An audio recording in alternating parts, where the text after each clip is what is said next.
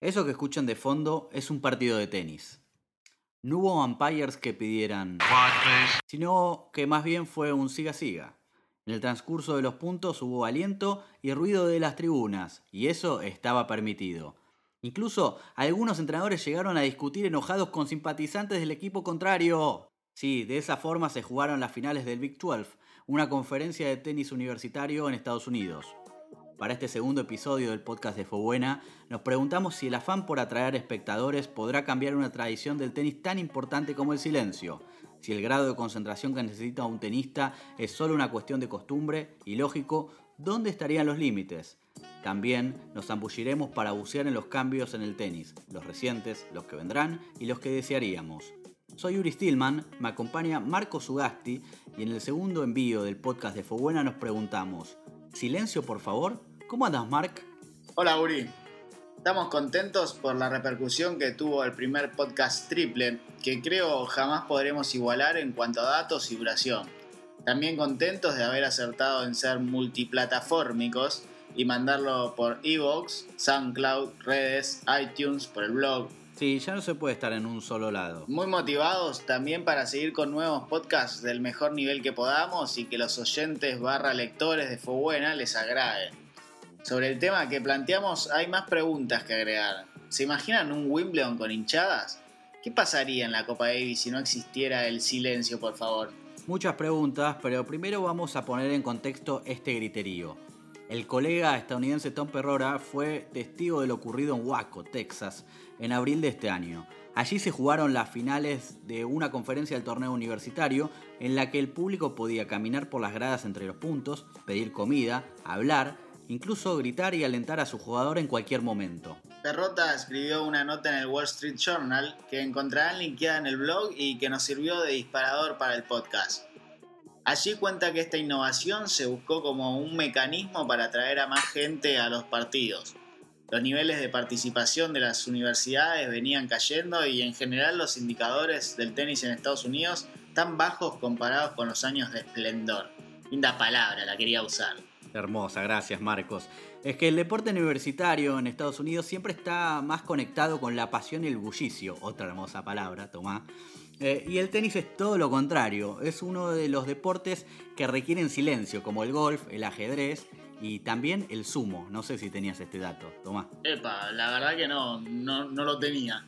Con respecto a lo que decís de la pasión y el bullicio, en el tenis universitario los estudiantes jugadores forman parte de un equipo, por lo que cada partido ganado se festeja en grupo y ruidosamente, como si fuese un partido de fútbol.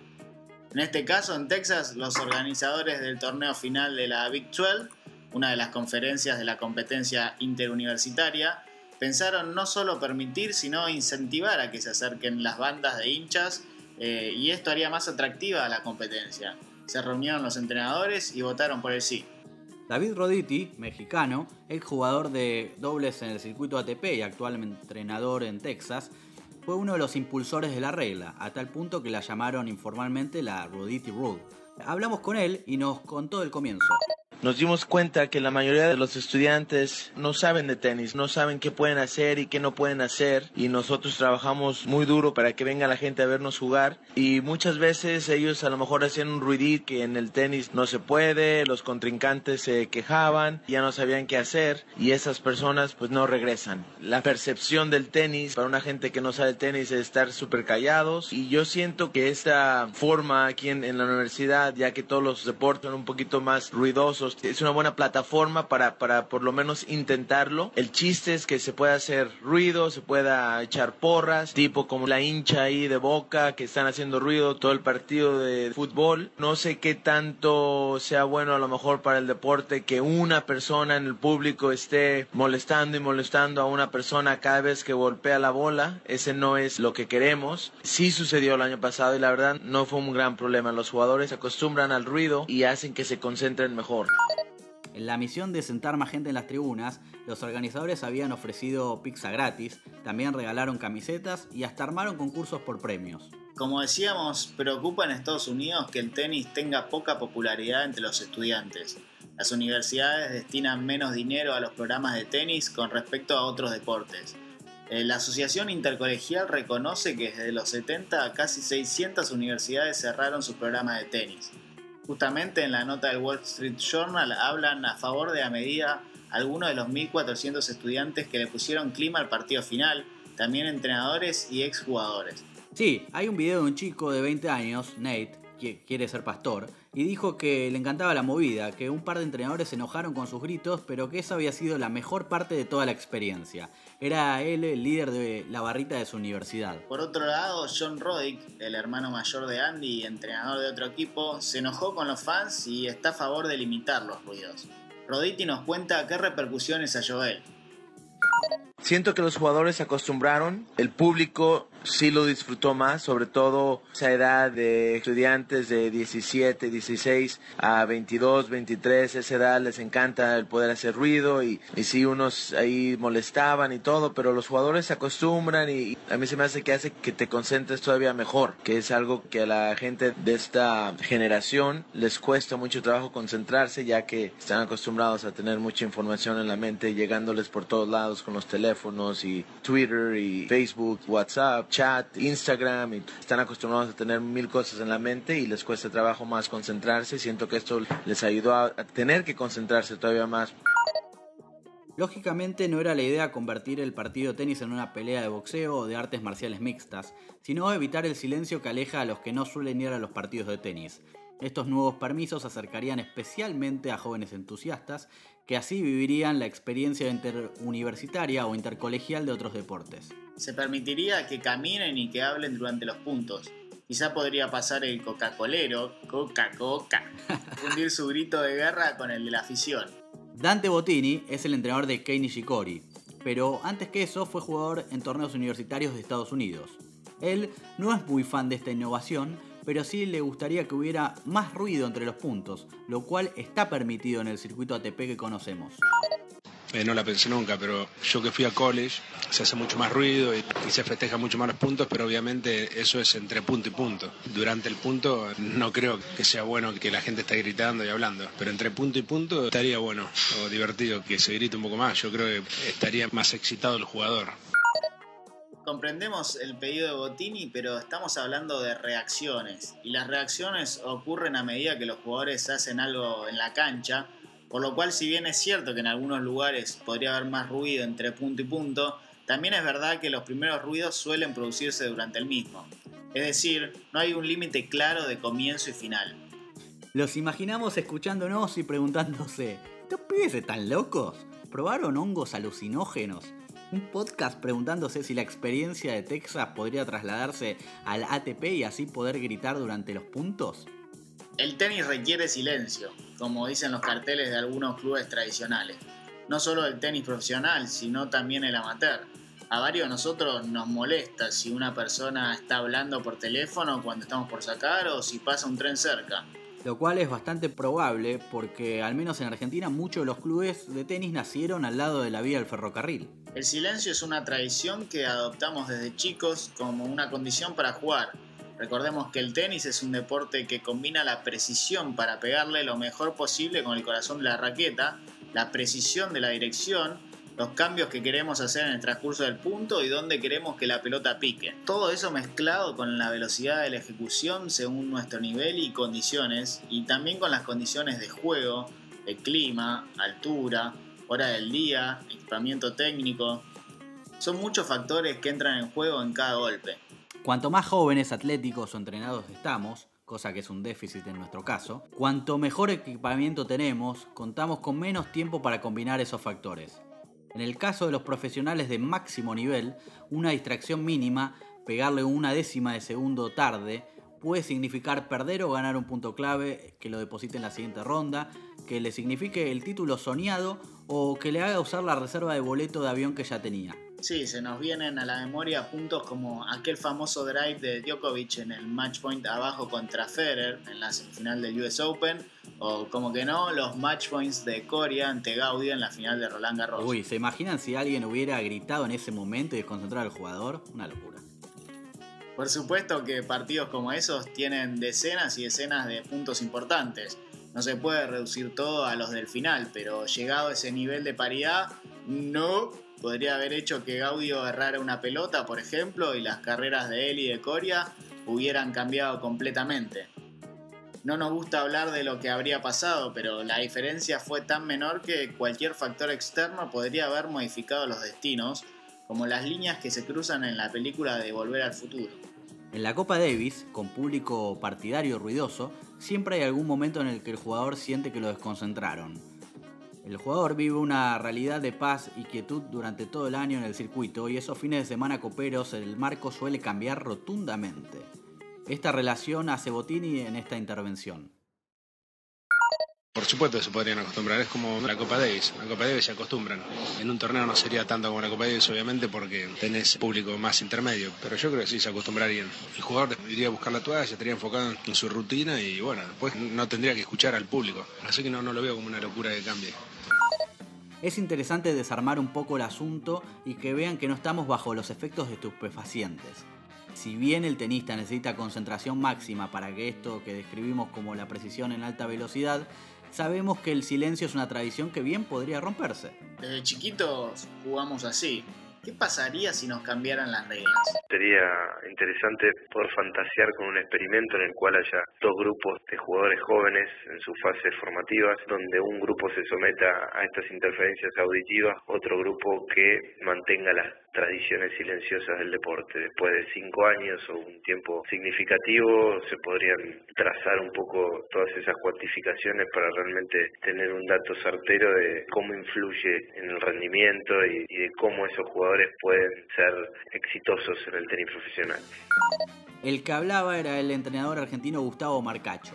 Lógicamente los profesionales de hoy no aceptarían un cambio tan fuerte. Imagínate si se lo proponen a Federer seguramente te lanza una mirada matadora y decís, bueno, está bien, solo preguntaba. Por ustedes, lectores, tomamos el riesgo y se lo preguntamos a Rafael Nadal, a miedo de que durante el último US Open nos lance esa mirada matadora.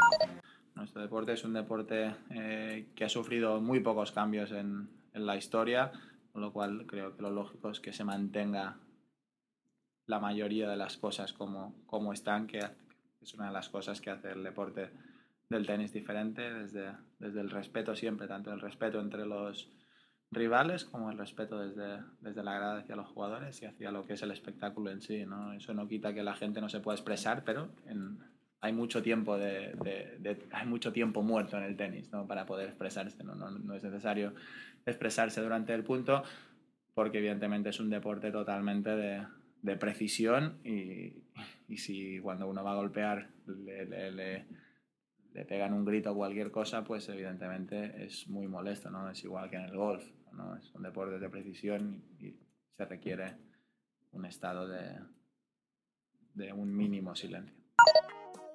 Recordemos también que los torneos de entrada al profesionalismo, de los que hablábamos en el primer podcast triple, ofrecen condiciones de menor confort a las cuales el tenista debe acostumbrarse. La más común es jugar en canchas contiguas en las que entran pelotitas del de al lado, lo cual también puede pasar en un Challenger. Hemos visto futures con perros callejeros paseándose entre los espectadores. ¿En serio? Hasta ladraban y también había socios del club jugando y gritando en la cancha al lado o un recital a menos de 100 metros. ¿En serio? ¿Quién tocó ahí? y era un conjunto local, como suele ocurrir en varios de los torneos Futures en el interior de Argentina. Está claro que lo ideal para el tenista es el silencio, pero no todos los torneos ofrecen las condiciones soñadas, y como decía Bottini, siempre hay espacio para adaptarse y sobrevivir. Recordemos, por si se perdieron, el objetivo que perseguiría este cambio de reglas. Acercar a gente que considera el deporte muy aburrido e involucrarlos en lo que sucede en el punto. Lo que surge de ahí en más es ver cuánta gente nueva traería al deporte y cuánta gente se alejaría. En la experiencia universitaria hubo una segunda fase en la que se prohibió lo más irritante para el jugador, que es que le griten cuando le está por pegar. También se les pedía un comportamiento especial a los integrantes de los equipos que no estaban jugando en ese momento, con puntos de penalidad si se portaban mal. Desde un primer momento, la Rodity Rule decía que los espectadores debían seguir los mismos principios y guías de otros deportes, sobre no gritar con lenguaje ofensivo, insultos, abusos, etc. Lo que no decía quizá es que no podían gritar en los peores momentos para hacerlo. Como imaginarán, no sería muy fácil de controlar si todo estuviera permitido. pero Roditi nos decía que la experiencia fue satisfactoria. Más gente afuera llegó a disfrutar de los partidos, mientras que a la ya acostumbrada al silencio había que darle tiempo para internalizar los cambios hubo un partido que no había quien penalizara a la gente que estaba rompiendo la regla. Es un buen problema que tener, que es demasiada gente muy involucrada y demasiada gente en un partido. Lo único que tenemos que hacer un mejor trabajo es tener suficiente gente para que puedan controlar al público y ahí es donde vamos a mejorar. Hicimos unos cambios pequeños a la regla. Los jugadores del equipo que no están jugando no pueden decir una palabra durante el punto y ni pueden estar molestando a los contrincantes. Ellos lo único que pueden hacer es echar porras a su equipo. El público no puede marcar la bola afuera o no pueden marcar foot o no pueden marcar LED. A ver qué pasa este año. El 95% de los partidos estuvieron bien. Fue nada más una escuela que constantemente fue la que se, se pasaban un poquito de la mano. Pero siento que es algo que puede tener un futuro y he oído a Andy Murray, a Djokovic hablar de que es demasiado tranquilo el tenis y que un poquito más de ruido con el público no les molestaría y estaría divertido. Dejamos en el post la nota del New York Times a la que se refiere Roditi, en la que Murray y Djokovic opinan sobre el ruido. Novak pone como ejemplo a la NBA y Andy dice que si es un sonido constante que igual le permite escuchar los del rival, no tendría problemas. Sí, cuando pensamos en este podcast tirábamos argumentos a favor y en contra. Uno que surgió rápidamente fue la comparación con el básquet. Recordábamos la última final de la NBA de los Spurs, en uno de los partidos de la serie decisiva hubo unos tiros libres importantes en cancha visitante. En ese momento imagina el tirador con los globitos golpeándose los hinchas locales, eh, la presión, el ruido, y la precisión era necesaria y el silencio justamente no estaba ahí. Por otro lado, si bien es un momento decisivo en el partido, la victoria o la derrota de un equipo no es únicamente responsabilidad de ese tirador. En el tenis sí está solo. No somos muy fans de comparar deportes, pero en este caso hablábamos de un momento en el que se necesita precisión, en el que hay un solo jugador ejecutando. Claro, pero la concentración necesaria para buscar la victoria en un equipo durante un partido puede repartirse. En el tenista no, son muchos factores. El argentino José Casuso sí es fan del básquet más que del tenis. Chucho nos comentaba que en todos los deportes se necesita precisión y que él, ya retirado y cercano al management deportivo, piensa que se debería ofrecer algo más al espectador. En un partido de básquet, lo último que se mira es el partido. La gente está más pendiente de la hamburguesa que va a comprar, de los pochoclos, de la mascota, de la música, del ruido, de las remeras que tiran al público. Lo que menos se mira es el partido. Está todo pensado para el espectáculo y para la gente. Y lógicamente que en el tenis sería bueno buscarle algún tipo de vuelta para que la gente se involucre más y para que esté más interesada en ir a una cancha y no solo ver el partido y disfrutar de otras cosas. Y mucho más en los partidos que son a cinco sets, que son larguísimos y por ahí se tienden a ser un poco aburrido en algunos momentos y es difícil que la gente esté sentada cuatro o cinco horas solamente mirando el partido, o sea que habría que tratar de buscarle alguna vuelta, pero la realidad es que es difícil. En general, la mayoría de los consultados para el podcast coinciden en que no estaría mal agregar algo de picante entre punto y punto. Lo que nos preguntábamos arriba, ¿cuándo termina y cuándo empieza cada cosa? Marcacho piensa que la complejidad de las ejecuciones en el tenis hace que se requiera silencio, pero opina lo siguiente sobre lo que ocurre con el jugador cuando el clima de la tribuna es más fervoroso. Desde un rol dirigencial en el tenis sí haría hincapié en promover esa participación del público entre puntos, no durante el punto obviamente, eh, y eso sí creo que ya nos ha dado muestras de que han habido rendimientos históricos y los jugadores se han sometido a exigencias realmente impensadas en cuanto a cantidad de horas bajo condiciones de juego realmente extenuantes. Y sin embargo el apoyo del público, el apoyo de sus compañeros, el aliento, el ruido, los encapsula en una adrenalina que los hace rendir muy por sobre la media y lo lleva a niveles que son realmente impensados. El ruido del impacto le da información al jugador, como así el ruido de resbalar las zapatillas del rival, de los quejidos que emite. A eso se refería Murray con respecto a escuchar al rival. El ruido del impacto completa la tarea de los ojos y anticipa el efecto y velocidad con los que viene la bola. Algo de eso cuenta el español Enric Molina, juez de silla de finales de Copa Davis y de Gran Slam y jefe de árbitros de ITF durante tres años. Recuerdo una eliminatoria en una de las muchas que hice en Argentina contra Australia, que iba ganando a Casuso creo 2 a 0 y remontó Hewitt. Precisamente Hewitt eh, sacaba con el público haciendo ruido, silbando y tal, y al que perjudicaba era el rival, era el Chucho, que no estaba preparado. No tan solo hay que jugadores se fijan en la bola, sino que la oyen, ven eh, el timing del otro, es tan particular, tan preciso que requiere de ese silencio o concentración, ¿no? Justamente, la Copa Davis fue uno de los puntos de análisis en los diálogos de producción de este episodio. Si en algunos países o ciertas situaciones el público ya es picante, ¿qué pasaría si se soltara más la cuerda? ¿Cómo se pondrían los límites? Y el límite es muy difícil ponerlo, porque si ya se empieza a gritar y eso, ya hay partidos que se van a ir de las manos seguro y bueno, no puedes gritar tan fuerte, no puedes gritar más que esto. El límite yo creo que lo tendría que poner el referí, pero una vez que el espectador está ahí, ya pagó la entrada y todo y se puede gritar, eh, no creo que haya mucho límite. Si me pongo en lugar del público sí, por supuesto que entraría más el tenis y sería, eh, sería como te digo, más energético, más estarían más cebados. El tenista y el espectador también. Eso seguramente atraería un poquito más al público, me parece Si el asunto terminara en gente gritando como grita hasta ahora y hablando entre los puntos sin molestar tanto a los tenistas, sonaría un estado ideal de las cosas, como describía Roditi en su balance. Como decía recién Bottini, no sería muy fácil sancionar sobre una regla gris en sus límites. Quizás se podría adoptar la regla en partidos ATP y no en Copa Davis, no sé, una sugerencia. Copa Davis eh, y en países latinos o incluso pues Serbia, países de, sangre caliente o de una cultura deportiva que alentan mucho, sería más que complicado. Ya lo es de por sí y por eso se introdujo hace ya bastantes años la famosa regla del partisan crowd, del público partidista, y eso ayuda a los jueces de silla a controlar el partido. Si no hubiera ningún tipo de regla o de penalizaciones o de control, sería casi casi imposible de jugar regla que menciona Enrique Molina dice que cada país debe controlar a sus fans para que no molesten o interrumpan el juego.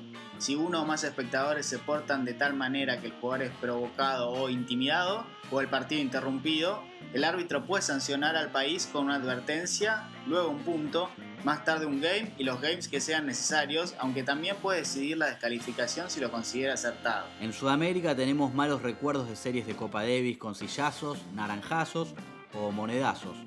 No nos referimos a un único país y en todos los casos se lleva al extremo. Esto es bien distinto a lo que sucede casi en cualquier torneo de ATP o Grand Slam, en los que suele reinar el silencio antes del saque.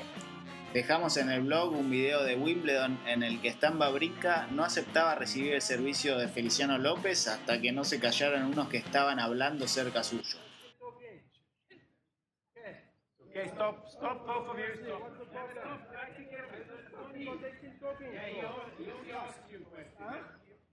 Wimbledon hizo del silencio uno de los condimentos característicos para sus partidos, además del césped obviamente, y el blanco obligatorio para los tenistas.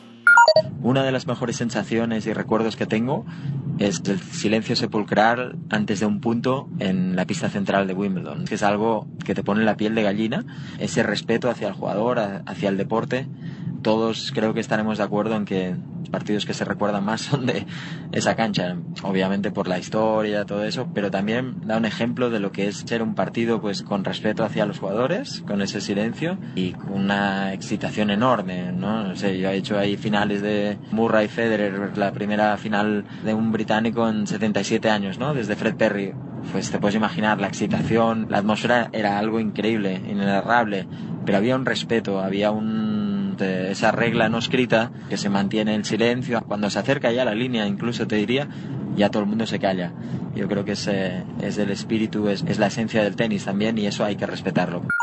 En aquella electrizante final de Wimbledon 2001, en la que Goran Ivanisevic cometía dobles faltas cuando tenía que cerrar con su saque en el quinto set ante Patrick Rafter, se veía lo que cuenta Molina, el público vibrando a más no poder, pero cuando llegaba el momento de sacar, aun cuando el juez quizá tenía que decir quiet please, dominaba ese silencio que a veces hace más ruido que cualquier ovación. En el último Wimbledon vimos justamente a una hinchada que podría ser tranquilamente copiada por otros, que es la de los fans de Leighton Hewitt. Ingeniosos, disfrazados, algo futboleros, cantaban entre los puntos pero no molestaban al rival. Leighton, Leighton, Leighton,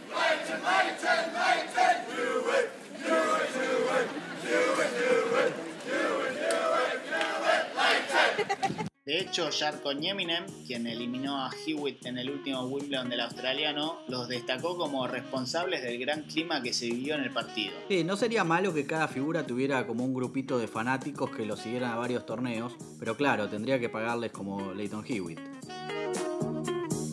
En los argumentos a favor y en contra hay un trasfondo que expusimos y no de manera inocente.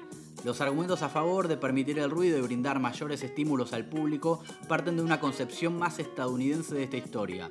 Por eso la comparación con otros deportes universitarios y la NBA. Del otro lado, la tradición y la etiqueta de Wimbledon, la concepción inglesa del tema. En el US Open la tradición es alterar el silencio. Cualquiera que haya ido a un partido nocturno en el Arthur Ashe sabe que puede estar jugando Federer, pero la gente estará hablando en voz alta a nivel de cancha se escucha fuerte. Los tenistas se acostumbran. En la última edición debutó la entrevista en la cancha después del primer set. La estrenó la local Coco Vandeweghe con Pam Schreiber de ESPN y no tuvo gran aceptación. Fue la única. En la charla con el podcast, Molina nos confirmaba que es de los torneos de Estados Unidos desde donde suelen surgir estas clases de propuestas ruidosas. Se ha discutido bastante, sobre todo en torneos de ATP en Estados Unidos, eh, porque ahí les gusta mucho el ruido y demás, y están acostumbrados pues a otros deportes tipo NBA, fútbol americano, hockey hielo, pues que gritan y hay música. Sí que he estado eh, pues en discusiones eh, a lo largo del tiempo. La verdad es que yo considero que el deporte del tenis es un deporte pues que necesita o requiere no de un silencio sepulcral, pero bueno, de, de, una concentración para los jugadores, porque es distinto a otros deportes. Son diferencias culturales y obviamente no son las únicas. Francia tiene sus características, otros países europeos, los latinos, los asiáticos. Como decía Djokovic en aquella nota del New York Times, uno de los atractivos del tenis es su carácter de tour mundial, en el que se aprecian diferentes costumbres y formas culturales. Este año justamente tuvimos ejemplos de la diferencia entre públicos con las finales de Wimbledon y el US Open entre Djokovic y Federer. Las formas de comportarse fueron totalmente diferentes, ni mejor ni peor, diferentes. La tradición más estadounidense de agregar ruido no suele ser bien vista en ámbitos tenísticos por una cuestión de tradición. A la vez, cambian las épocas, cambia la tecnología, el concepto del tiempo, el entretenimiento, cambian las formas de consumos culturales. Otras formas también para mejorar la experiencia del espectador puede ser también a nivel de recortar el tiempo entre segundos, el formato, el tanteo. Esto yo creo que sí que tenemos que ser menos conservadores, igual un poco más atrevidos, pero respecto al, silencio, que es lo que estamos tratando, creo que se debería respetar en, en la medida que se pueda. En general el tenis es bastante reacio al cambio. Es cierto que el masculino se mantiene en una edad de oro mientras Fer y Nadal sigan en competencia y bien arriba en el ranking. No parece haber una crisis por atraer más público, aunque como vos sabes, Uri, los equipos de marketing siempre lo tengan como un objetivo y preocupación, atendiendo a lo que marcamos antes de los cambios en el consumo. Seamos honestos y realistas, hasta nosotros, entusiastas del tenis, se nos hace difícil ver un partido entero Peor si es al mejor de 5 sets, salvo que sea una super final. Modificaciones recientes hubo, como el tiebreak en el quinto set de la final de la Davis, la extensión de la gira de césped de una semana, los games sin ventaja y match tiebreak en el circuito de dobles. El cambio en la forma de contar los games por set está en análisis y ya hubo una exhibición de Federer y Hewitt a 4 games, lo mismo que la prueba de este sistema de puntuación en torneos menores o como ocurrió en los primeros 3 meses del 2014 en los Challengers que se probó jugar sin LED en el saque. Ya que estamos en nuestro espacio, podemos arriesgar cambios que nos gustarían. ¿Qué tal permitir el coaching? Que el entrenador le pueda decir lo que quiera a su dirigido desde la tribuna. Sí, en la WTA los entrenadores pueden bajar en el descanso entre sets para aconsejar a sus jugadoras. Claro, pero nos referíamos a poder hablar con sus dirigidos en todo momento. O por ejemplo, que se agregue un reloj de 24 segundos para limitar el tiempo entre los saques, como en la NBA. ¿Sabes lo que me mata, Marcos? El uso ridículo de la toalla. Hay puntos en los que el jugador no se mueve y va a buscar la toalla de vuelta para secarse la transpiración. Eso me irrita. Tal vez cambiaría si el jugador tiene que ir a buscar su propia toalla, como ocurre en los futures. Por ahí terminar con el Volvo y tan esclavo del jugador, ¿no? Siendo un tema más profundo, lo que me gustaría ver es lo que expusimos en el primer podcast, sobre las diferencias de oportunidades entre los tenistas top y el resto. Tal vez el gran cambio para el deporte sería una mejor articulación entre ATP e ITF para que más jugadores puedan vivir del tenis. Pueden enviarnos un audio a info.fobuena y contarnos qué cambios en el reglamento o la estructura del tenis les gustaría implementar. Total, es gratis y no vamos a decidir nada. Vamos a escuchar nuestro contestador automático. ¿En serio? ¿Tenemos contestador automático, Marcos? Sí, somos 100% noventosos. Con los mensajes sobre el primer episodio de la carrera darwinista. Soy Joaquín de Pilar, de la provincia de Buenos Aires. Los quería felicitar por el tremendo podcast que se mandaron. Yo me considero bastante compenetrado en el mundo del tenis, pero se aprende muchísimo y, te da una verdadera perspectiva de lo difícil que es todo esto. Yo también jugué al tenis y, y ustedes lo, lo, describían perfecto, ¿no? que es demasiado difícil llegar. En relación al, al próximo podcast, me gustaría escuchar eh, un informe acerca de los chicos que se vienen, pero no, obviamente los Chorich, los Sayas Berev, los Kirgios, sino los más jóvenes, ¿no? los sub-16. Les mando un saludo y sigan así, que es buenísima la, la nueva propuesta que tienen. Hola, chicos de Fue Buena, ¿cómo están? Acá les habla Didier, Didierito, como me llaman en Buenos Aires. Yo soy un oyente de, eh, desde Francia. Me gustó mucho el primer podcast, eh, mucha información y producción y ojalá sigan así y espero que el año que viene haya mucho más podcast. Y bueno, eh, le mando un saludo desde París, donde estamos acá bajo lluvia. Abrazo a todos. Hola, les envío un cordial saludo desde Bogotá a los chicos de Fue Buena. Mi nombre es Robinson Navarrete y quería felicitarlos por su primer podcast. Además, recomendarles que si es posible lo hagan semanalmente. Sería bueno que aumentaran la frecuencia de sus publicaciones. Un abrazo. Recuerden que pueden grabar archivos de voz desde sus teléfonos celulares con propuestas de cambios en el tenis y mandarlos a info.fobuena.com.ar para que los escuchemos en el episodio 3 del podcast Fue Buena. Gracias, Mark. Fue bueno volver a compartir este espacio. Esperamos que ustedes, oyentes, lo hayan disfrutado tanto como nosotros. Los saluda Uri Stillman a nombre de Marcos Ugasti. Nos encontramos para el próximo episodio.